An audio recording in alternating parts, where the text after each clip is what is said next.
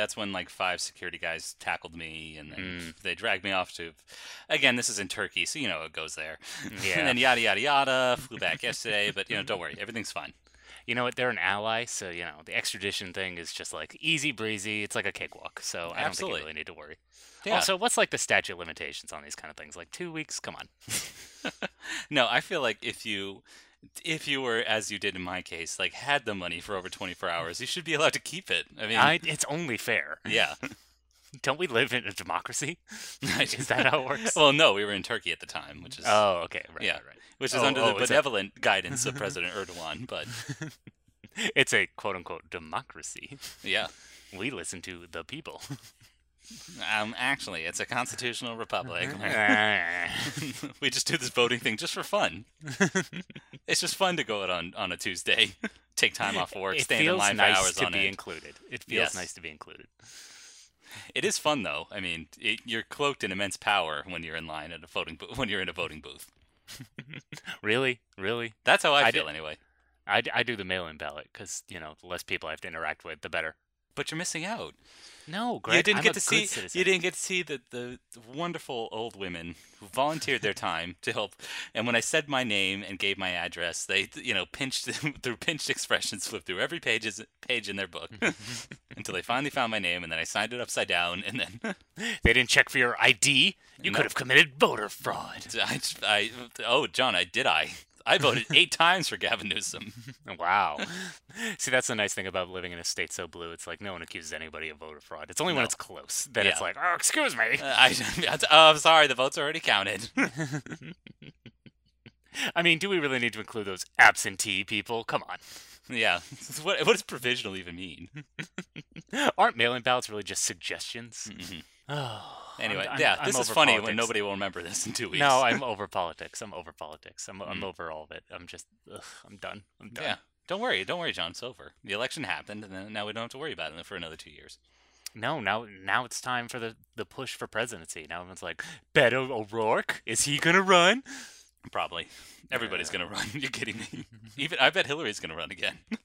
They say there are no second acts in. She's got the money for it. That's the sad thing. I ain't no feeling feeling. Exactly. So again, everybody, welcome to our political podcast. That was that was seething. Poli- that was searing political commentary right there, wasn't yeah. it? No, this is a movie podcast about revisiting classic films that uh, mm-hmm. are generally generally viewed as required viewing. Exactly. And so you and I experience a film for the first time, and we decide whether it's uh, worthy of that classic status. Exactly. And you, this week, you had actually seen it already, haven't you? Cause yes. I hadn't. Okay. This is actually one Most of, my... of the time, because Greg went to film school, he's seen a lot of these, but sadly I have not. So it's really more of aspiring snob, and that's Jonathan Mantel. So yeah, which is you. I'm Greg, obviously. If you can't yes. tell, if you can't distinguish our voices, we apologize. No, no, no. They should. They should have to. Okay, just because we're twins doesn't why mean don't we, that why like, don't we make we're limited it more... to visual mediums. Okay, that's true. Why don't we make it more fun? And I do it in a limey accent. I. ooh, ooh, can I do Scottish? Arr! That's a. That's, that's a, a pirate. That's a pirate. That's brilliant. That's brilliant, mate. Aye, give me some haggis and the movie we watched this week. Aye, because in anticipation of uh, why did I do a pirate? See, we can't even we can't even commit to the bit. Awful, terrible. We're bad. We're terrible. Yeah, but we had a great double feature. Um, we've we've seen uh, with the release of The Other Side of the Wind on Netflix, they finally mm-hmm. completed it after forty plus years. We watched another Orson Welles directed classic, Touch of Evil. Uh, you folks are American citizens? I am, yes. Where were you born, Miss? Missus What? Philadelphia. The name is Vargas. Hey, Jim. You see who's here? Sure, Mister Vargas. Out on the trail of another dope ring? Out on the trail of a chocolate soda for my wife. Your wife? Barely your bride, officer. Hey, can I get through? A lot of talk up here about how you cracked that Grandy business. Yeah, what? We hear you caught the big boss. No, only one of them. The Grandys are a big family. Good night. No purchases, Mister Lineker?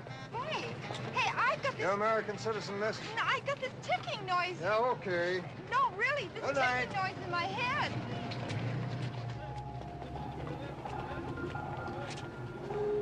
Mike, do you realize this is the very first time we've been together in my country? Do you you realize I haven't kissed you in over an hour? Ooh. Now, I wanted to do Chimes of Midnight, but no, Greg was like, no one's heard of that movie. I, I hadn't heard of Chimes of Midnight. Well, the other reason why I kind of wanted to do that one is because that one feels like a more auteur-driven project. This is kind of like, oh, it was.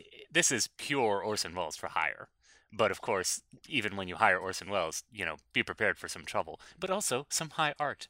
Exactly. This is there's way more soap opera drama going on here versus Chimes at Midnight. Um, maybe there is. Again, you and we haven't read up on it, but yeah. I we I've read a lot. I've poured a lot into Touch of Evil. This is based on a novel by Whit Masterson called Badge of Evil.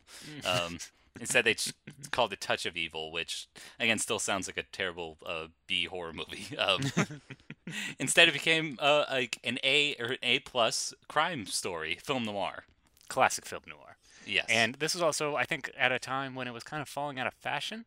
Definitely. I mean, the we're talking about at least a decade of American prosperity following mm. World War Two. So things are things are going well, and I, I didn't think there was an appetite for film noir much anymore. Um, this is now the era of the roadshow musical. You know, uh, more films. I think a majority of films at this point are now shot in color versus black and white, which is seen as antiquated at this time. Mm-hmm. So, yeah, it, it was falling out of favor, in addition to Mister Welles kind of falling out of favor. Um, this is when the kind of critical consensus was coming around as uh, Citizen Kane becoming a masterpiece. However, um, it didn't quite hit Mister Welles, uh, who at this point was, uh, I, th- I believe, had traveled to Europe, had been in many tumultuous relationships, and was running out of money. Oh. Yeah. So he came in is like, all right, I'll, I'll I'll play your little bit part. Oh, yes. You need a director too? Oh, all right. All right. If you must twist my arm. I, don't, I don't know. Yeah, we need Maurice LaMarche to do that. Let's write a script for Ma- Maurice LaMarche to while he's eating while he's eating coffee cake. Or no, he's just eating a big log of cheese, just like a yeah. wheel of cheese, like a pizza. Mm. Give me a nice Chablis and yes. two whores. No, we didn't get horrors here, John. We've got a top-flight cast. Yes. We've got Charlton Heston playing a Mexican named Detective Vargas. The most convincing Mexican on screen, portrayed on screen. All right, all right, say. all right. Let's, let's get out of this. Yes, this casting choice would never happen today. Mm. But if we look at the film market in the nineteen fifties, your, your movie literally sold, lived and died on its star power. Mm-hmm. Financially, I should say. So the fact that they could get... and obviously, there weren't a lot of Mexican stars at this time because there weren't any Mexicans employed um, as movie actors at this at this point in history. So, again, we can we can look back and revisionicize like, okay, not exactly the most tasteful casting choice they could have done. This mm-hmm. is an opportunity to cast somebody. Were this movie remade today, we obviously have a plethora of actors we could choose from. I'm thinking Michael Pena, Gael Garcia Bernal, tons of them. Mm, really? That actually have. You want to yes. see Michael Pena take on a serious role? Yes. I don't think so. He's Come great. on. He's great oh, in everything really? he does. Yes. Was he really good in Extinction? He no. was the best. He was the best never... part of Crash. He's the only thing that made that movie watchable, pretty much. I don't even remember him in Crash, mostly because I try to excise every moment of Crash out of my memory. Okay, this is this isn't a movie about uh, unjust, unjustifiable Best Picture winners. Anyway, but yes, we have uh, Charlton Heston playing. Uh, Uh, Michael Vargas, and then his wife, played by Janet Leigh, the great Janet Leigh, yes. uh, playing, uh, I, I liked her character a lot. I thought she was really feisty for uh, an era where it's like women were expected to kind of like be meek and quiet. And exactly. even though her defining characteristics is, I'm married to this man, she still kind of holds her own because she kind of gets uh, wrapped up in this embaragogo or whatever that word is. Um, yeah. So, yes, she's married to, they just eloped to Mexico. Or not even mm-hmm. eloped, he's, he still lives in Mexico. He's a detective in Mexico City. Yeah. Um, but they're walking across the border from Tijuana, through the Tijuana port of entry, and this is what really the movie's known for. Um, we've commented that the closing of a movie really elevates its status. In this case, it's the opposite. The opening is what really gets critics hard for A Touch of Evil. Yes, it's a three-minute-long uh, single-take shot mm-hmm. where we uh, see the bomb getting planted on the car. Yep. And uh, we track these characters. And again, it's very important that we see the bomb first because we're, now we're just anticipating it going off. We're just waiting mm-hmm. for it. And, you know, we see the shadows cast along the walls yep. as everything's moving through and everything's calm and casual. But you know that bomb's going to blow up eventually. Yep. The crane, it, there, there's a crane, too, involved. And so, oh, yep. And it yeah. blows up in the worst cut imaginable. yeah. So it's not, a, not, not maybe not a perfect cut. I mean... What the what the other thing too is the scene's a little unfocused because it's kind of on the car, but then we transition to Mike Vargas and his wife, mm-hmm. um, played by Janet Leigh, and they're kind of at the border. And and this is the other kind of interesting too. And I wanted your perspective on this. I think it, being directed by Orson Welles, it does take a lot of cues from theater. Mm-hmm. And so there's kind of a, a little rat-a-tat dialogue. That's a lot of that's really a lot of overlapping as well. Yeah. And so we see it in this first scene, like the he's he's exchanging pleasantries with the with the border guard, and that's when the car comes in, and the and the poor uh, mistress in the car is like, I hear this ticking noise in my head, and, and the husband's like, why aren't we moving? Like, I mean, that does kind of sound very theatery because, again, yeah. like there's not you know, when you're doing theater, you can't have too many actions. So it's like, I have to enunciate what's going on. Yeah. But it feels like in nearly every Orson Welles movie, like five characters are talking at one time. And oh, okay. it, it definitely happens in this opening scene. Uh, yeah, but I kind of appreciate that. It felt a little more naturalistic to me than kind of it's kind of surprising you think it was kind of felt artificial. I thought well, it kind of... Well, added... I think it... Yeah. Well, it's also theatrical. Also, in the way it's shot, we should also say... You're talking about our sh our shadows. Like, you see that big mm-hmm. shadow on the wall. The mm-hmm. the crane, the dolly up. Like, every shot is high or low angle. Nothing shot at eye level. Exactly. So, so the, also, the, the mise-en-scène is also very theatrical, in my mm-hmm. mind. Well, also, depth of field plays a big mm. factor. Because Orson Welles... You know, again, like, instead of... John, what go... is depth of field? Basically how far uh, the camera can see, depending on how wide the aperture is. And so the main thing that made Citizen Kane so revolutionary is most films were shot like, you know, stage productions. Both characters are on even, uh, even planes. What he did in Citizen Kane, and a lot in this movie as well, is basically sets a character way back and then one character in the foreground and they're having a conversation. But it feels very dynamic and exciting. Yeah. And again, you get those cast, those long cast shadows and those mm-hmm. darks and lights, those that that uh, chiaroscuro, that value. Yes, but the scene terminates uh, with Charlton Heston in his way, like, it's been how long since I've kissed you? And then, yes, strange cut of this. This next shot is completely cloaked in shadow. You can't even see that it's a car, like, and it's kind mm-hmm. of flops down on the ground, engulfed in flames. mm-hmm. And then following that, it's it's strange how we've had this like beautiful gliding shot, and I believe the next shot is handheld, mm-hmm. and seems like kind of like a has a like almost feels like somebody like little like feels like a little bit amateurish.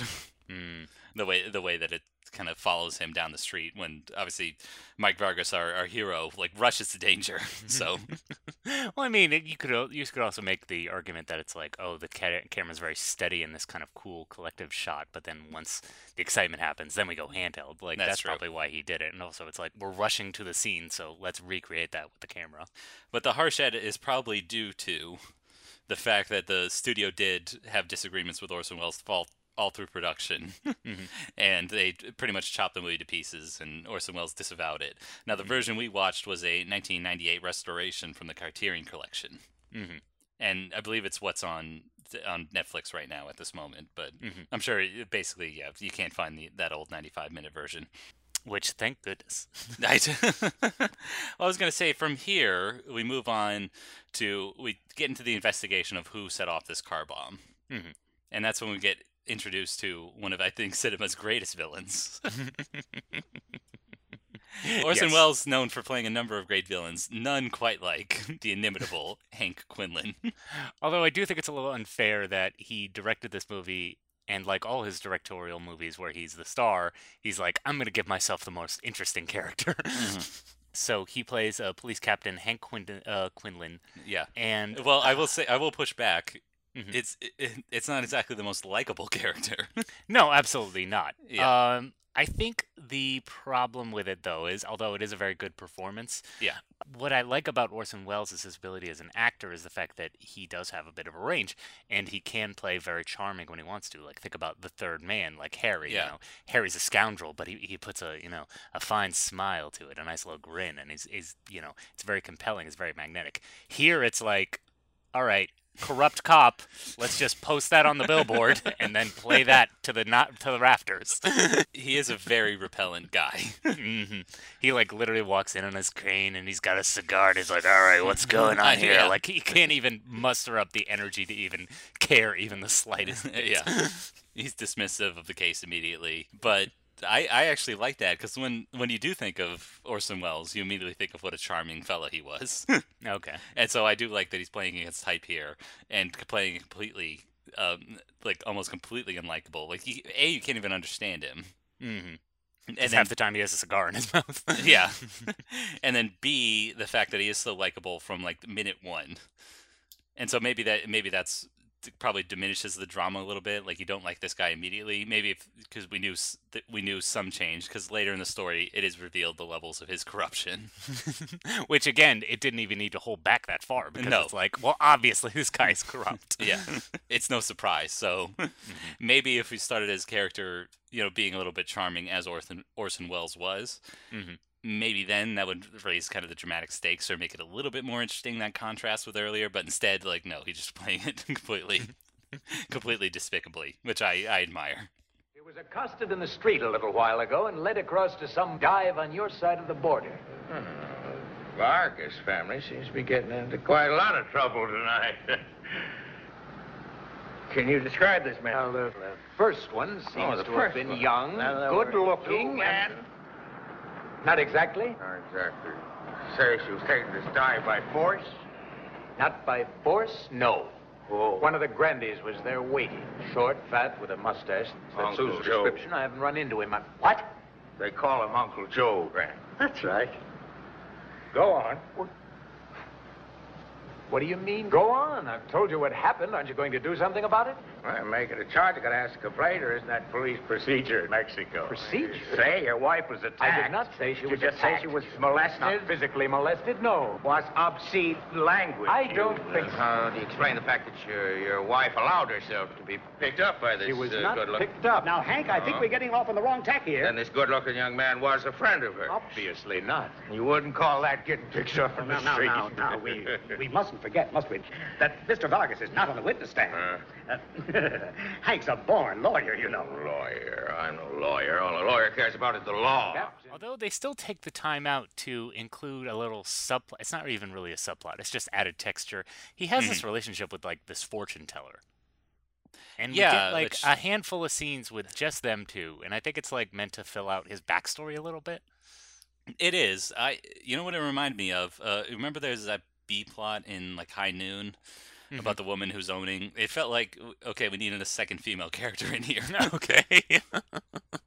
And her purpose was maybe to humanize Quinlan a little bit, but also get a second woman in the cast. Okay, fair enough. Who was played by Zsa Zsa Gabor, I believe. Mm-hmm. Or is it Marlene Dietrich? I can't remember. I, I think it's Marlene Dietrich, because I think Zsa Zsa okay. Gabor is only in, like, two scenes, so... Mm. Yeah, so Quinlan is an asshole. I do, yeah. Not a very savored character, and th- what follows is, well, we should probably speak to what I like following this is um, we still follow Janet Leigh's character, mm-hmm. and this is when she gets accosted by, I believe, uh, Senior Grande is his name. yeah, a, yeah little, the... a literal Mister Big, yeah. Well, that's kind of the thing I don't like about the movie is the fact that, again, it kind of plays with these broad caricatures, and the fact is we don't really get a sense of what this gang is doing. It's just like, oh, they're Mexicans, they're on the border, clearly they're up to unsavory things. And yeah. when we introduce this character, you know, it's like, oh, he's the boss, because he's the fattest one. He's the I one do. who commands respect. Well, his name's Grande, I mean. Yeah, but this, like, it's so funny we take that time out to kind of, like, characterize Quinlan, but then we have this guy who's basically just a cartoon character. Yeah, that's true. He's like, aye, you gotta get out of my business. Well, to be fair, it's it's a great opportunity also for Janet Leigh's character to push back against that. Like, I guess that's true. How typ- how typical would it be for her to be like a damsel in distress, like, oh no, and just be the mm. the poor the poor woman who, you know, has to be saved. Like, now, granted, later she does become that. Um, because, yeah, but no, she doesn't. Yeah, not until halfway through the movie. Yeah, you know, she still has a lot of agency, and she's she's a firecracker. She's still, like, fighting back against everyone who wants to, like, kind of impose their will on her. And mm-hmm. again, like, they the only reason they want to impose their will on her is because Vargas. Uh, I know his name very well because they repeat it about ten thousand times. Well, you, you know, know Vargas your main character, John. Yeah, yeah. Vargas knows that, you know, there's there's unsavory dealings going on here, and he wants to investigate further. Even though it's very clear that you have the gang threatening his wife, but then you also have Quinlan, who's not telling him everything. Yeah, I I think that's the other maybe demerit to the movie, in that we know immediately that Quinlan is a pretty unsavory guy right from mm-hmm. minute one. I think the other problem is is that Vargas is a pretty determined, you know, grizzled detective, effective yeah. detective immediately. Mm-hmm. Um, I that's why I I would have liked the casting of, like, say, it, it were were this movie made today, like Michael Pena, Gael Garcia Bernal, they're kind of, um, let's say, softer, more gentle, mm. quieter actors. And then, like, when when it does come to facing this this massive corrupt cop in Quinlan, you know, it, it could be seen as more of an act of bravery. But here, it's like, obviously, like, from, from minute one, Vargas knows there's something wrong with this guy, and he's challenging him all the time. Exactly, yeah. yeah. And again, it's Charlton Heston, so, you know, he's got that bravado to yeah. him, you know. Yeah, so it doesn't exactly raise the dramatic stakes, or maybe play play in ways that you you wouldn't expect. Well, no, and I think that's why the life subplot is so much more enriching, is because, like, mm. there's some actual interesting conflict going on there, where it's like, we spend almost no time with Vargas. It's like, when we do see him, you know, they're investigating, he's like, hey, what's this about? And they're like, ah, don't worry about it. And he's like, ooh. Yeah. That's, That's pretty true. Much sums up all his scenes until the second half, where, you know, they actually kidnap uh, Janet Leigh's character. So I I want to speak to that, because this is where I think I feel like the movie stalls in the middle. Um, mm-hmm. As much as I do like it, it stalls in the middle. First, in finding out who made the bomb, because mm-hmm. I believe it's Mister Grande's son, or. Yeah, it's it's it's somehow related to Mister Grande. Yeah, uh, and I think it is his, like, idiot son who does it. Yeah, and we spend what feels like far too long. If we're, we're at the studio head, I would, or I will side with the studio that the scene takes way too long. They go into his apartment. Um, in the bathroom, there's an empty shoebox, and the camera, you know, very, very tight close in on what's an empty shoebox. oh, oh, I hit the shoebox, and I noticed that it's empty, so therefore that's not going to be important later. Yeah. Oh, it's important. What uh, could be what feels like twenty minutes later. We haven't we haven't moved locations or anything, but. Mm-hmm. That's when uh, Quinlan and his coterie of, like, I think six other detectives or something. It's ridiculous. It's a lot. Many, it's a lot. Yeah, how many how many other detectives fawn over him? But I also kind of appreciate that, because there is one whose relationship eventually kind of gets strained with him. But we'll, we'll yes. get to that. But uh, you know, they go into the bathroom, and Vargas has stayed outside. But when they come back, aha! Evidence of the stolen dynamite in this shoebox that was empty, but is no mm-hmm. now no longer. Yep. And this causes Quin, uh, uh, sorry, not Quinlan, Vargas to, like, after this all plays out, he goes to the local library, or, you know, where all the police records are, yeah. and notices that this is a suspicious pattern with all of Quinlan's cases. It's like, oh, the evidence just happens to turn up perfectly every mm-hmm. time. Yeah. See, because he's smart, John. He knows. Oh. He could intuit that there's something off about this Quinlan guy. Ah, yes. Police intuition. The best, the best thing that's always worked out. No, it's obviously yeah. no sign of corruption. I mean, cause, come on, John. He's Orson Welles, a cosmopolitan dude. Yeah, clearly, no with, that, with, with that skin, like, yeah, cosmopolitan. That's how I would describe him. There's no way he would do anything unsavory like that. So we do have to we do have to mention this about Quinlan, yeah. which is important. Like, looking at him, you're like, oh, wow, Orson Welles really let himself go. And yes, he would eventually. But for this movie, it's actually all prosthetics. Yeah. yeah. Not yet. Or at he least se- the majority of it is. Yeah, he seems girthy. However, it's kind of... Because every character's... Well, uh, Charlton Heston's character is part of the contrast between them. He's in a sharp suit, whereas mm. Quinlan is, like, tie is half undone. He's in his big billowing coats. Yep. He walks around with a cane. So, yeah, he's debilitated, whereas, you know, Charlton Heston is strong, upright. So yeah, there's a lot of contrast there, but it doesn't exactly raise the dramatic stakes. Like, we know that it, that Quinlan is a piece of crap, and this is just the first confirmation that uh, we know which way the story's going from here. Mm-hmm. Where we maybe don't see where the story's going is in Susie, Var- Miss Susie Vargas's storyline, because mm-hmm. she winds up in a motel in California. But unfortunately, Janet Leigh, she can never end up at the right motel. No.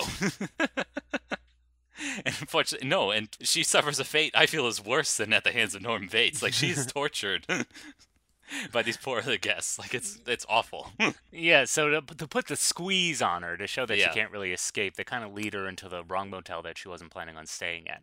Uh, we meet the night manager, uh, played by, like, Dennis Weaver, and what is yeah. going on with that character? I, I don't know. Well, again, we need a contrast. We need a different kind of character. We have so many grizzled, you know, cynical detectives. Mm-hmm. Let's stick on a, a, a nerd, you know, a, our our Targo of the movie, you know, a bumbling, fumbling nerd who, who yes. can't handle, like, topics of sex, but he's still, like, leery, just like Norman Bates. Yeah, so. That's true. Yeah, it's kind of weird. I I don't know. He kind of completely took me out of the movie because his his performance is so performative. That's like, true. It's I never a very... for a second bought it. No. There, there is nobody here. You must be mistaken, sir. My wife has been registered here since this morning. My name is Vargas. Vargas? Would you look, please, in the register? Register? Well...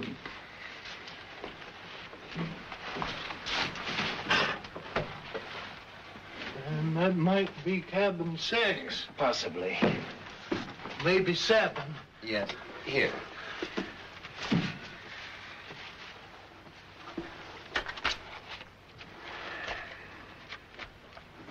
May I? There's nobody been registered all week. No, no, it's it's it's off the season. Nobody hardly ever comes around at all. I, I'm I'm the nightmare. That's true. It's a very broad movie. Mm. um, all the performances are kind of playing to the cheap seats. However, I think with the, the mise-en-scène and the way everything's framed, and mm-hmm. the fact that I think this movie only t- takes place over like two days, mm-hmm. and it was kind of like such a visual relief and surprise when it does become daytime, because the first yeah. first quarter of the movie is so cloaked in shadow and so mysterious at that point that um, it, it it is kind of interesting to see it take place in the sunlight, sort of, instead of in these tight claustrophobic rooms. mm. Yeah, so she ends up at this motel, and mm-hmm. um, the gang kind of follows her there, and to kind of like put the squeeze on her to torture her, you know, she's been up all night, she just wants to get some sleep, and they just play yeah. loud music, you know, basically mm-hmm. twenty-four hours a day in the room next door to her.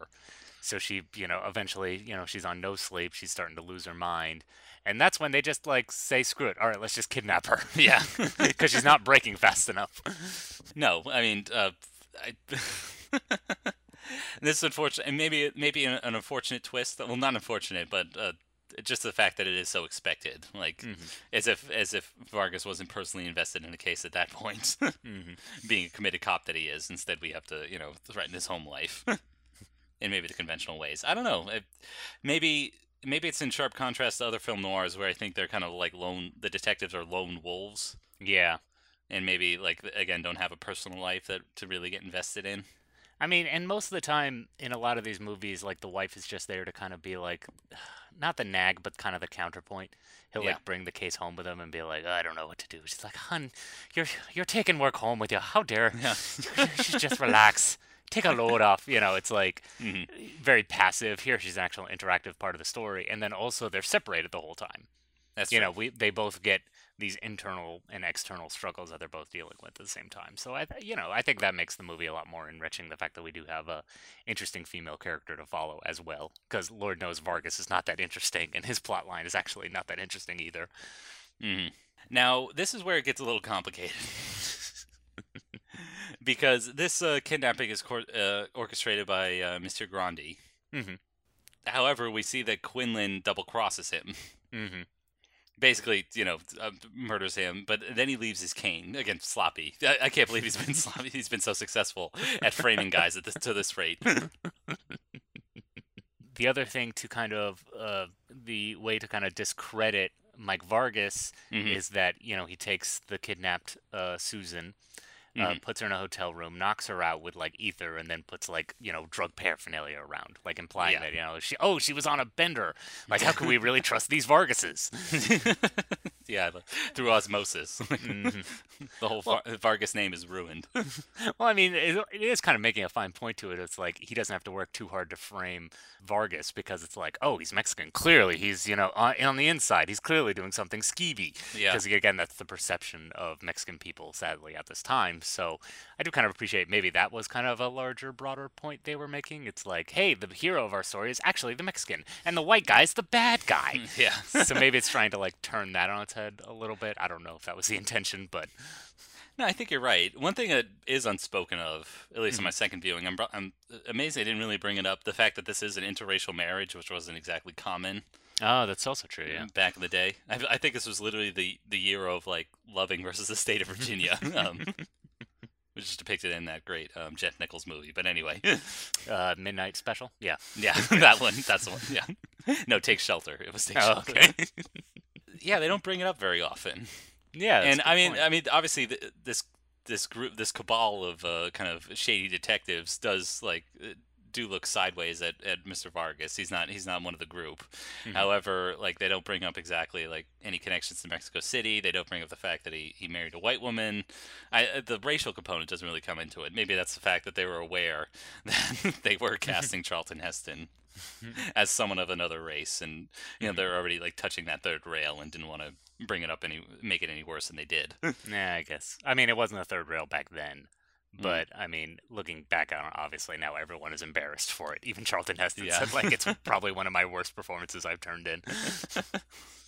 Well, yeah, because I'm I'm looking at actually. I'm doing this in front of a computer, looking at screenshots now, the amount of shoe polish on his face. And he's got that bad, like, pencil mustache, too. Yeah. It's like, how do we communicate to the audience immediately? He's Mexican. uh, strangely enough, uh, th- this was popularized by... Uh, not popularized, because not a lot of people have seen the movie Ed Wood. Mm-hmm. But in that movie, one of the worst... They... Uh, create a fictional encounter with one of the worst directors of all time, Ed Wood, meets mm-hmm. one of the greatest directors of all time, Orson Welles. Mm-hmm. And it's around the area when... It's around the time that this movie was shot, so uh, Orson Welles is a, has a line of dialogue played by uh, Vincent D'Onofrio in that movie. He says, like, you know, the studio wants me to cast Charlton Heston as a Mexican, when really Orson Welles was the proponent of casting Charlton Heston as Mike Vargas. So revisionist history. Yes. I mean, look, anyway. Orson Welles was not above reproach, okay? He made a lot of no. bad decisions, yeah. which we'll talk about in the next movie. But we're not there yet, John. No, no, no, no. We have to get to, we have to get to the final confrontation. Yes. Vargas has said, "I've had enough, and this time it's personal." And he recruits one of his of one of uh, Quinlan's pals mm-hmm. to finally kind of turn on him. He makes him wear a wire and maybe like finally get him to confess to setting up all yeah. these, to basically framing all these people and planting evidence. Mm-hmm. And this and this is a nice little layer of texture as well. It's like the sergeant that he's kind of roped into this conspiracy against Quinlan. You know, mm-hmm. has some ambivalent feelings about it. It's like, you know, Quinlan took a bullet for me and blah, blah, blah. Yeah. But it's obviously he's been, Quinlan's been taking advantage of this relationship ever since. So, yeah. um, well, and what I do like when he's trying to coax a confession out of Quinlan, mm-hmm. it, it's always in kind of ambiguous terms. And one of my favorites is like, well, justice was always served. Like, you know, oh, yeah. I mean, it's kind of like a uh, do the ends justify the means sort of. Oh, another classic cop trope, uh, cop trope. Like, oh, my intuition yeah. tells me, oh, yeah. well, you know, we're putting bad guys behind bars. Who cares if mm-hmm. it's not exactly true? Yeah. So. But anyway, I do like this. If we finally get back to that, those. These great uh, film noir shots. Mm-hmm. The, like, you know, the sun is set. We've got harsh shadows on this bridge. It's kind of a dilapidated bridge. Mm-hmm. I know he originally wanted to shoot in Tijuana, but couldn't. But this, wherever he did shoot, was a great stand-in. Mm-hmm. Or at least, a, maybe not a great stand-in, but a great setting for this final confrontation on the bridge. Um, he shoots his partner mm-hmm. um, with the wire, but also, like, gets shot himself and winds up um, in this kind of uh, shallow river. Just in time for the fortune lady to stop by again, just like one more time to give him like a wistful send-off, like, good night, sweet prince. Exactly, although yeah. he, does, he doesn't exactly get a noble burial. They kind of just leave him in the water, and it's like, hey, let the fishes get him. As they should. He was a piece of crap. Yeah, he was a piece of shit human, so. Yeah. Well, I do appreciate, again, like High Noon, kind of, mm-hmm. you bring all the characters back together, even the one intended to humanize him a little bit. Yeah, I, I like, yeah, the ending's really... Uh, good and kind of like bittersweet, even though they do bring Janet Leigh in like one more time. It's like, oh, Mike, can you believe it's over? Yeah, I was I was drugged up on ether and heroin fifteen minutes ago, but but now the happy ending's arrived and everything's fine. Well, again, I I think what really what this movie excels at is in terms of look and production. Mm-hmm. That's true. Like, again, you took a pretty a pretty standard film film noir story. It didn't didn't exactly twist a whole lot of things, but what Orson Welles did out of it was make like literally like a, a an incredible meal out of like pedestrian ingredients. So mm-hmm. I give it credit. I give it credit to that. I oh give yeah, it credit I think for that. Uh, it's that's. Sadly, you know, one of the things about being a film snob is that you have to admit that film noir is not a very uh, elastic genre, mm. so you kind of have to pick and choose the best ones as the exemplars of the um, of the genre. Again, like yeah. lack of words, but I think I think this is probably one of the better film noirs we've, you know, watched for the podcast, and probably one of the better ones I've seen overall. So go yeah. check it out. Definitely worth revisiting. I think uh, the fifties were, they were churning out a lot of crap at the time, but oh. This is one of the better ones. Told you I brought you up here for a reason.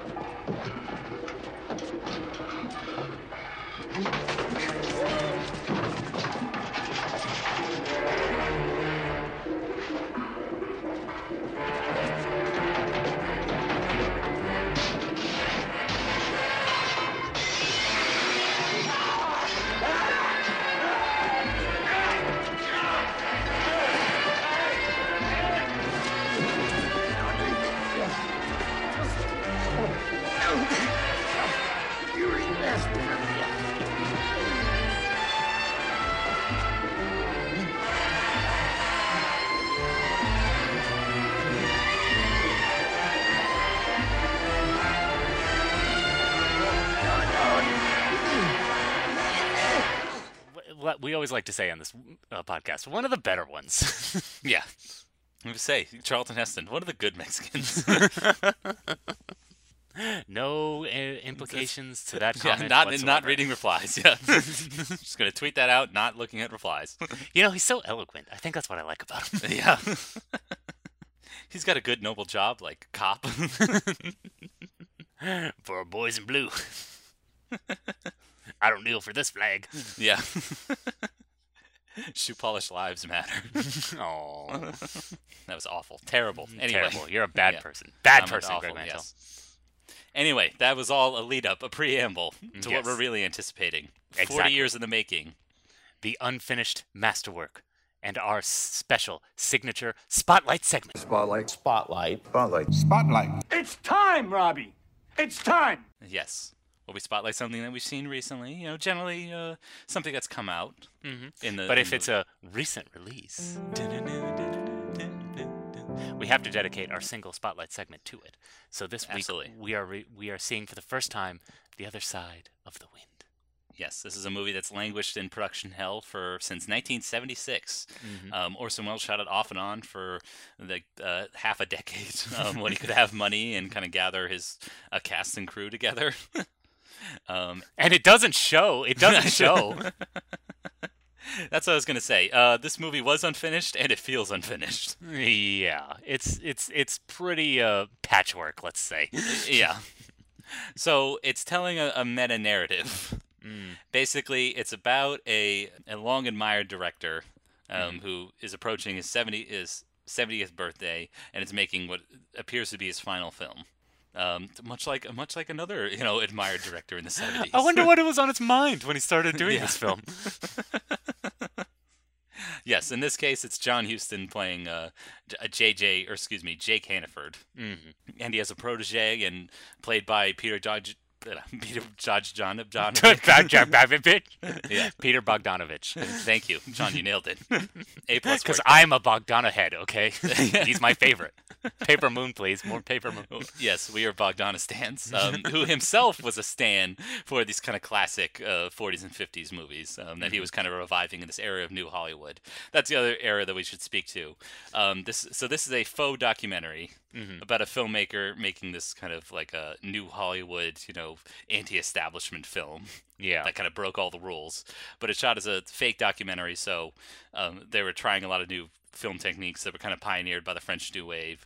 It's a very documentary style, grainy film, handheld, yeah, um, cut cut to ribbons, um, which was probably a necessity at this point. Scene missing, scene missing, yeah. And like that's that's why it's so hard to t- kind of talk about this movie, because it's the kind of movie where it's like, well, this was dumb and this didn't work, and then the criticism is obviously, well, that's the point, or that was very intentional. So the movie not only feels slapdash because he could only kind of work on it when he had the money for it, and it took him like six years, and obviously it's unfinished. But again, that's kind of the point. It's meant to be a slapdash, not completely objective narrative film from one point of view. That's true. I will say it's also a style he adopted in the film F for Fake, mm-hmm. um, which I don't know if you've seen, but that film like kind of plays with coherence because it is a movie about trickery and deception. So mm-hmm. I think he is trying to make make that narrative a bit less coherent as well. Even that narrative, I mean, it is a documentary slash film essay, so it's not it's not it's not telling the same story as The Other Side of the Wind, but this is definitely a style that Orson Welles adopted during this time. Mm-hmm. And what I will like, what I do, what I will say, what I do like about the movie is the actual movie within it, um, which is called The Other Side of the Wind, because it opens. What kind of intrigued me was um, we cross-cut between the anticipation for Jake Hannaford's seventieth birthday, mm-hmm. and also a a movie producer watching dailies of this movie that they're going to premiere, called yeah. The Other Side of the Wind, mm-hmm. hence the hence the name. mm-hmm. And it is like an art piece, and one, you know, kind of low-level crew member, I believe, is like trying to talk him through it, um, exactly. on what exactly is going on. And that you could see is like, okay, it's kind of a tongue-in-cheek parody of uh, it, it's a, the kind of new Hollywood movies, like, yeah, you know, trying, a, to, trying a, to be spiritual and, you know, anti-establishment and not playing by the rules. But it's also like kind of drivel. Like that's yeah. the other point he's trying to make is like his final film is actually essentially garbage.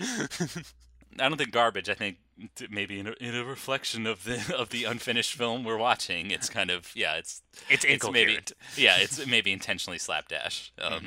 Yeah, I mean, did you was there anything that you liked about about it? I mean, I I did because what I did enjoy the first half. Okay, because I did your the cross cutting thing worked mm-hmm. really well at the beginning.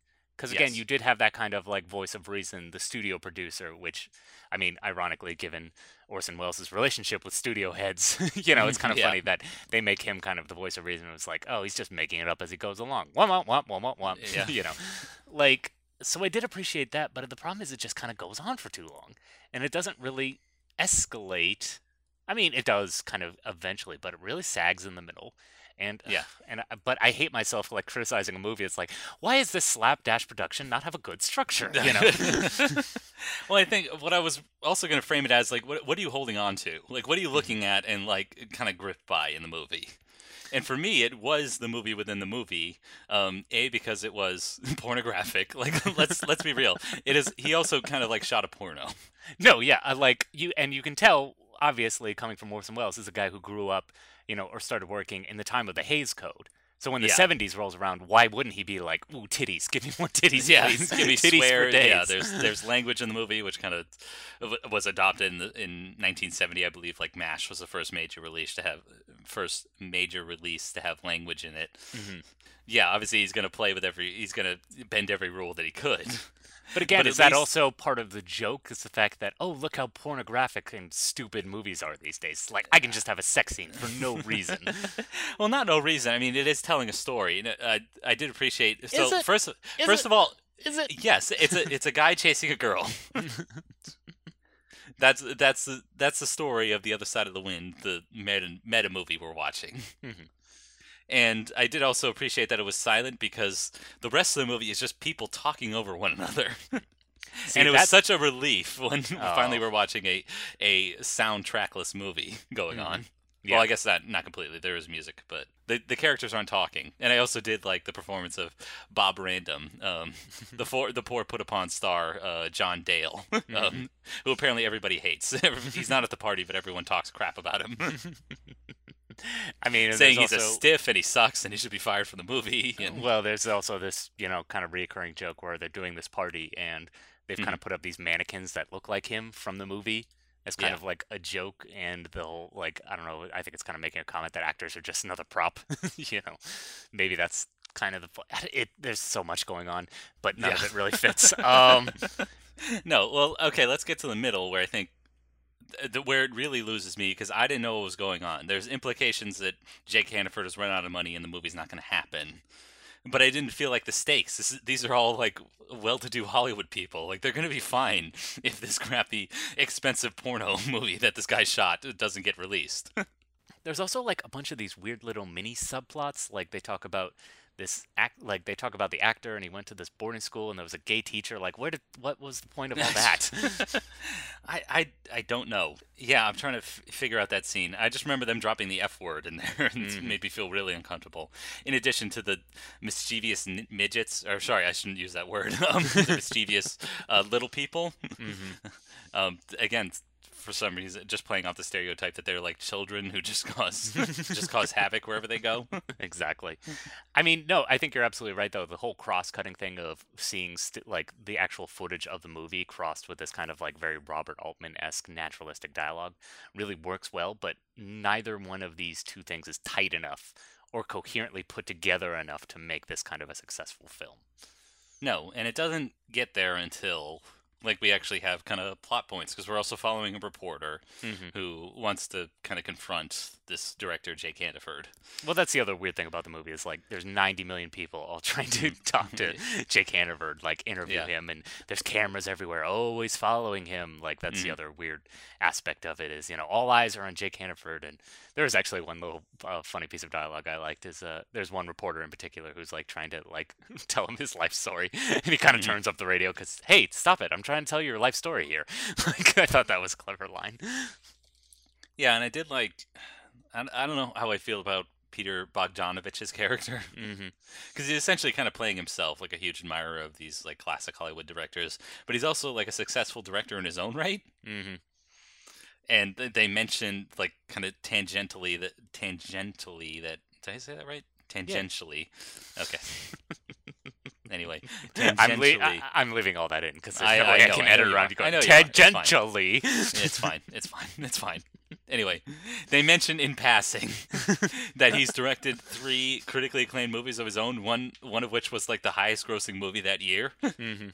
So he should he should be fielding tons of calls. Instead, he's like palling around with this this old fossil. And his and his weird porno porno movie that he's showing everybody. I don't know. I I I dug the uh, kind of like Hollywood insider stuff a little bit more than you do you did. Like I don't know. It, yeah, like, I don't know. It, yeah. it kind of rang a little true to me, maybe because literally everyone is playing themselves. You got Ernest yeah, Borgnine there, like you know, mm-hmm. like just you got Cameron like... Cameron Mitchell doing a weird Southern accent. So exactly. So everyone's just like I kind of appreciated the naturalism of all of it, even though it does seem a little ridiculous. I was like, oh, oh, Jake, Jake Handiford. What's going on with Jake Handiford? Yeah. Hey, you guys ever noticed we don't talk about Jake Handiford enough? But maybe that's the point. Maybe it's like this is all in Jake Handiford's head, and he thinks everyone's on him. Like everyone's thinking about him all the time because he's so self-obsessed. That's the... Every like that, that, maybe that's my issue is that yeah. every character is a bit narcissistic. If there's like kind of an emotional through line, mm-hmm. it's that um, Peter Bogdanovich's character. Sorry, I can't remember his name. Um, Brooks. It's like Owens Owens Lake or something like that, mm-hmm. or Otter Lake. Excuse me. Um, maybe he feels like a little inadequate, or like he sees Handiford as like a father figure, mm-hmm. and he somehow like let him down. Like there's a scene in the car that you know kind of gripped me a little bit. A, it's because only two people were talking and they weren't at the same time. So I'm like, okay, finally the movie's settling down and we have a scene from kind of beginning to end, mm-hmm. which is nice. I I don't know I. I guess following the other plot point, because there's this whole long scene where, again, you mentioned like the, the boarding school teacher, they talk about running out of money that I couldn't follow. Mm. And that's when you mentioned the mannequins. And that's when Handiford takes a gun and literally shoots them. Like, yeah, off, exactly. Off the side of the house. And then hands a gun to his actress, um, who's played by, uh, I want to get her name right, Oja Kodar, mm-hmm. um, who's playing a Native American woman, even though she was born in Yugoslavia. Mm-hmm. And apparently she and Orson Welles were an item at the time, so I'm sure she felt great. Yeah, I'm sure she felt great, just about bearing, bearing all for uh, the, the lecherous lens of her, uh, her beloved. I mean, the other kind of thing about Orson Welles that I kind of admire about him, and especially at this time period, you know, like you said, he, he was doing F for Fake at the time, and also mm-hmm. he obviously had a much more kind of prankster mentality, I think, at this time. So, again... it's really hard for me to talk about this movie because it's like how much of it is just Orson Welles fucking with us, you know? Because it's well, like, oh, it's again, John, that's why you don't let him. Oh, okay. Call him out of his bullshit. Yeah. So look at it with a critical eye. Best disinfected is sunlight, and we're going to expose him. We're going to have a panel on this movie. For Orson all Welles, the problems we're taking you down. Yes. You fat piece yeah. of shit. Oh, he probably was a terrible person. Oh, absolutely. He's a director. Yeah. yeah. Hey, we have to confront the uh, the uh, stereotyping of little people. Mm-hmm. Uh, the fact that they call this this poor actress Pocahontas. Awful. Terrible. Yeah. Hey, why doesn't she have a line or a name in the movie? Come on. Because she's just there to look pretty, Greg. I With know, her clearly horrible, horrible tan, whatever they did with her skin, just was not right whatsoever. No, no. I don't know if that's the kind of camera they used or what, because there's no way her skin naturally looks like that. No, yeah, it's not a, it's not a very good makeup job. But again, it was the seventies. Everyone was nice. High off acid. Like, everything was loose. Nothing mattered. That's the, that's the other shocking thing is I thought this... Because this whole leading up to the seventieth birthday party and knowing Hollywood at the time, I thought it would be like a bacchanal. Mm, that's true. Well, I mean, everyone's but, like so old. Yeah, that's true. And instead, the, the, the biggest conflicts in the story is that the, the power goes out twice, and oh no, we can't see we can't see the weird porno movie that Grandpa well, shot. Well, it, it gives an excuse on why you know you can break up the whole like because now we're not cross cutting exactly, yeah. anymore with the guy watching daily, so we need an excuse to cut back and forth from The Other Side of the Wind. The film within a film. Ooh. Yeah. to, uh, you know, these guys just, like, rambling. And yeah. that was the other thing, too, is, like, it just got on my nerves the way they're speaking. You know, it's like, uh, uh, what's your view on romance? You know, it's all that kind of banal, oh, yeah, that, boring yeah. shit. Like, you know, it's like the same thing that happened in, like, Breathless. You know, it's like, what, do you, what, where do you think, you know, life is in a modern society these days? You're an artist. You have all these answers, right? Yeah. But again, maybe that's the point. Yeah. Now I, I really want to see like a reporter for Extra or BuzzFeed at one of these press junkets. Like, do you think God is dead? yeah. Where is this the is critical the, eye is... in today's society? And yeah. also, who are you wearing? yeah, this is the Wired autocomplete interview. Is chivalry dead? Are we living in the Anthropocene? No. Where did you grow up? And what are your thoughts on Nietzsche? Yeah. I will say, when we're talking, while we're talking about strong openings and closings, mm-hmm. it does have a particular money line, which I felt like, okay, it finally comes comes together. Uh, they they have this premiere. The, the premiere keeps moving. Uh, mm-hmm. From we see some of it at Daly's at the at the studio, to, then to Hannaford's house, and then to a drive-in theater in North Hollywood, I believe. Mm-hmm. And then once it's finally over, I believe I believe uh, the actor who we've been talking about, John Dale, like finally comes. They they thought he was dead or something like that. And yeah. He he finally arrives at the party, and I feel like okay, finally the, the story is coming full circle. It's like we it's like we planned it out ahead of time and somehow finished finished our story. John Huston's character drives off. We see that he gets in a car crash later in the in the. Well, yeah, we, we that's how we lead with it is that he yeah. gets in a car crash, and it's like what what yeah. led up to this? Yeah, here's the day before. Like Citizen... Yeah, it's kind of, it's almost exactly like Citizen Kane in that like mm. you know let's unravel the mystery that was this man's life. Let's start at the end and go back to the beginning. Yeah, but then Hannaford has this great line in in voiceover, basically saying like, you know, this is how we do this is how we do it. We shoot our young people until they're dead. Nah. Which you know, as a point, you know, again, double meaning between a camera and a, let's say, a literal firearm, and mm. you know, kind of wear, wearing out these people because yeah. that's the other thing. I I did like Bob Random's performance. That's literally his name, Bob Random. I'm sure it's a stage name. I'm sure it was like Bob Smith, but that was taken in SAG or something. Yeah. But why would you give him the name Random? Maybe it's because his performance is so flat. He's got this neutral why mask. Do, and then uh, why do you say you like it? Well, I like I like it for that neutral mask. Oh, okay. I guess it kind of fits the tone of The Other Side of the Wind, like the actual yeah. film that they're making. Mm-hmm. And then the, also the fact that at one point, as we're watching these dailies, and um, Jack Hannaford, or whatever, Jake Hannaford, excuse me, is yelling direction from off camera. Oh, yeah, that's good. And it's yeah. getting worse and worse, and he storms off. And I felt like, okay, finally, yeah, there's some, there's some emotion here. Like we're we're triggering something here, whether it be anger, laughter, romance, not just not just talking over each other and being acerbic with one another. Nah, I like the acerbicness. Yeah, I like seeing old Hollywood crones like be mean to each other. what what's one line I remember? I think I believe it's in the trailer. Like, you could take an awful idea and make it absolutely atrocious. Yeah, there you go. I do also like the notion that he's the he's the Hemingway of film directors. Oh, so. Yeah. Which, well, I, which is like, impossible. Which is literally impossible. It's, but it's then ambiguity uh, ambiguity there. Like, did he intentionally crash the car at the end? So he would uh, never have to finish his movie? Suicidal, exactly. Perhaps? Uh, Ooh, so many questions. Yeah. Fine. I love questions. Too many questions. Netflix, sorry. You just, you, you failed. I admire I admire your ambition to finish this uh, long gestating project, but it, it just didn't work. No. Uh, I mean, on the one hand, I do like. I don't want to say like, oh, it should have never seen the light of day. But yeah, mm. I, I I don't want to go as far as to say not worth your time. I mean, maybe worth your time. It's on Netflix. You might as well watch it. Yeah, I, it, I, admire I, it like a art installation piece. Like you're you're maybe. going through you're going through LACMA or something, and you know you you you just see this playing on the screen, and you sit and you watch for like ten minutes, but then you move on. That's where this film belongs. Yeah. I don't know, like maybe cut it down to like let's say eighty minutes. Let's be more efficient about it. Um, Greg, you don't tell Orson Welles to cut down his film. No, I'm I disavow you, I'm... good sir. Whatever, run back to Europe and beg beg for pennies. You old drunk. and try and try a vegetable once in a while. Oh. Did he appear at all in this film? Like nope. Yeah, even as a small cameo? No. All nope, right. Not even well, as a cameo. Okay. Yeah. Live with the shame. But yeah, I, I, you know what? I think you're right. Yeah, stick it on the background while you're doing something else, and maybe something will connect. Like again, that's why it's perfect for Netflix or, when you think about it. Yeah, or that, or that scene in the car. Oh. Getting red faced just thinking about it. Oh, yeah, not safe for children. No, no, no, no. Yeah, make sure your children. Yeah, put put your kids to bed. Or maybe this will help things get started in the bed. Ooh, saucy. Uh. By the way, uh, I know we we admonish the filmmakers for uh, portraying this uh, this poor Yugoslavian actress the way she was. Mm-hmm. Technically, she was a writer on the movie. Oh, interesting. Yeah.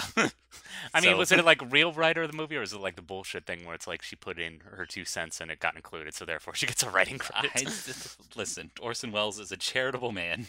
Like how they Taylor were together Swift for a technically long time. Wrote all her songs because she changed one word. Like, oh, she I... gets a writer credit now. I'll give it to her. Maybe maybe she's the one that came up with the whole Other Side of the Wind. Nah. Maybe that was her project. Nah, enough. We've talked about it enough. We have. That's let's let's close the grave on Mister Orson Welles. I was thinking we do this. Was... I think we should do it sensually, Greg, like the movie ooh. Itself. Just like get some nice womp womp womp music going, and just ooh, hey. No, sad, sadly, looks like a, you're there's... dying for more aspiring snobs. So sadly, there's just... a there's a dirge of of bass of hot bass lines in in The Other Side of the Wind. Okay. Yeah, it's a lot of jazz music. Jazz. Yeah, yeah. The artiest of it's all drums. Music. Yeah, drums. It was a, there was a scene like straight out of Birdman. I think it's a, straight out of the Birdman soundtrack. I believe it's when he's shooting the uh, dummies. But anyway, John, back to back to our sensual social media. Yes. So it looks like you can't get enough. Well, why don't you come slink on over to our Twitter page and follow us there? And then, if you're feeling extra naughty, come over to our Facebook page. Give us a like. I can't do this. I'm sorry. No, I, I'm no. I'm letting you. I'm letting you hang your own, tie your own noose here. I'm also like lying. I'm this. also lying down like sideways, like very sensually, like paint me like one of your French girls. People do no such thing. Thank goodness we don't have a t- Instagram page because it'd be too hot for all followers. Uh, yes. N S F W. We'd be reported immediately. But it, anyway, after after your sensual erotic experience, if you would be kind enough to go to your podcast service of choice, mm-hmm. whether it be Apple Podcasts or Stitcher or Player F M or Acast or Podbeam, we are on every podcast service. Should we, we just have a robot enunciate this? A five-star review. Should we just comment. Get Siri to read this? Yes, that's a great idea. Get Siri, get Siri to read that. And then, if you want, you can reach out to us directly by emailing aspiring snobs at gmail dot com with your that's questions a, and comments. That's a terrible Siri impression. That you was a great better. Siri impression. I nah, thought it was I didn't great. Like it. I didn't like it. Ah, you're, all right, let's hear yours. Um, well, first she talks too fast. Greg is not a fast talker, okay? No. Greg is I've, very methodical. I make sure all my words. words are perfectly pronounced. And sometimes it takes it takes a little while for words in my brain to reach my mouth, I will admit. Well, Greg, how long is it going to take the words to express what we're watching next week? Um, well, it could take a while because I don't remember off the top of my head, but I believe it's the nineteen eighty-seven classic RoboCop. Yeah. Yeah. Enough of this artsy bullshit. Yes. We're getting back on our eighties stuff. Yeah. I want to see someone get shot in the dick. Yeah. So while uh, The Other Side of the Wind may earn an N C seventeen, mm-hmm. I mean, RoboCop's pretty much P G at this point, right? I mean, uh, that's a good question. Yeah. Because it's, it's, it's, It's only saved by the fact that they couldn't realistically render, you know, blood and guts, and squibs were kind of over-the-top ridiculous, so you don't really buy it. Also, that kind of, that guy who gets, you know, dumped in toxic sludge, like, come on, that that would just ruin any kind of movie rating right there. No, I mean, come on, that's for general audiences. That's for rated E for everyone. Yes. So, yes, we'll be reviewing another eighties movie. Um, and we'll point out how bad it is, like all why the other you, ones. Why do you have to say it like that? You're so resigned. Like, oh, another nice. eighties movie. When you're the, you wanted to do this, and listen, listen to you right now. Like, oh, The Other Side of the Wind. Gah. I wasn't gah. I was okay. I was a little disappointed after uh, forty years of anticipation. So. I will admit that, but the problem with these eighties movies is that they're so overrated by the fanboys on the internet. I guess that's true, yeah. Well, that's why we're doing an essential service. We're bringing them down a little bit. That's what we need that's to do. True. That's we gotta, true. And we got to bring a level-headed criticism to them. That's why we yeah. visit them. And who knows? Maybe we'll be surprised mm. by RoboCop. Maybe it'll, it'll be an exemplar of this little uh, subgenre. Hopefully, ridiculous we'll be... eighties action movies. Hopefully, we'll be able to find something new to say after ten million hours of YouTube videos examining it. So we'll see. We'll see. I hope so. And until then, thank you everybody for listening. And until next time, keep aspiring. Oh, we already we already did drunk champagne. Yeah, Orson Welles. I'll have to find a new one. Yeah. Well, I actually fun a little trivia here. Ooh. John Huston played Jake Hannaford in this movie. He also played. Uh, what's his name? Mister Shoot, what's what's the guy? The bad guy in uh in uh, uh Chinatown. Oh, uh, I don't remember, but I know who you're talking about. Yes, and you know, calling him Mister Kitts again, one of the cinema's greatest villains. Mm. And there's a reference that his daughter in the movie has a, a problem with her iris, like there's a little flaw. Mm. And in fact, there is a woman in The Other Side of the Wind that has that issue with her oh. iris. Okay. Yeah. I'm glad we're yes. leaving all this in. I'm glad we didn't stop uh, recording for this. This is important. No. Yeah. Well, I was hoping it would it would transition to something else. I don't know. Maybe oh, okay. the Chinatown soundtrack. I don't know. Mm. Go out go out with um, Sunshine and Lollipops. Okay. By Leslie Gore. There we go. Yeah. Keep aspiring. Sunshine, lollipops, and rainbows. Everything that's wonderful is what I feel when we're together. Brighter than a lucky penny when you're near the rain goes, disappears, dear, and I feel so fine just to know that you are mine. My life is sunshine, lollipops, and rainbows. That's how this refrain goes. So come on, join in, everybody. Sunshine, lollipops, and rainbows. Everything that's wonderful is sure to come your way.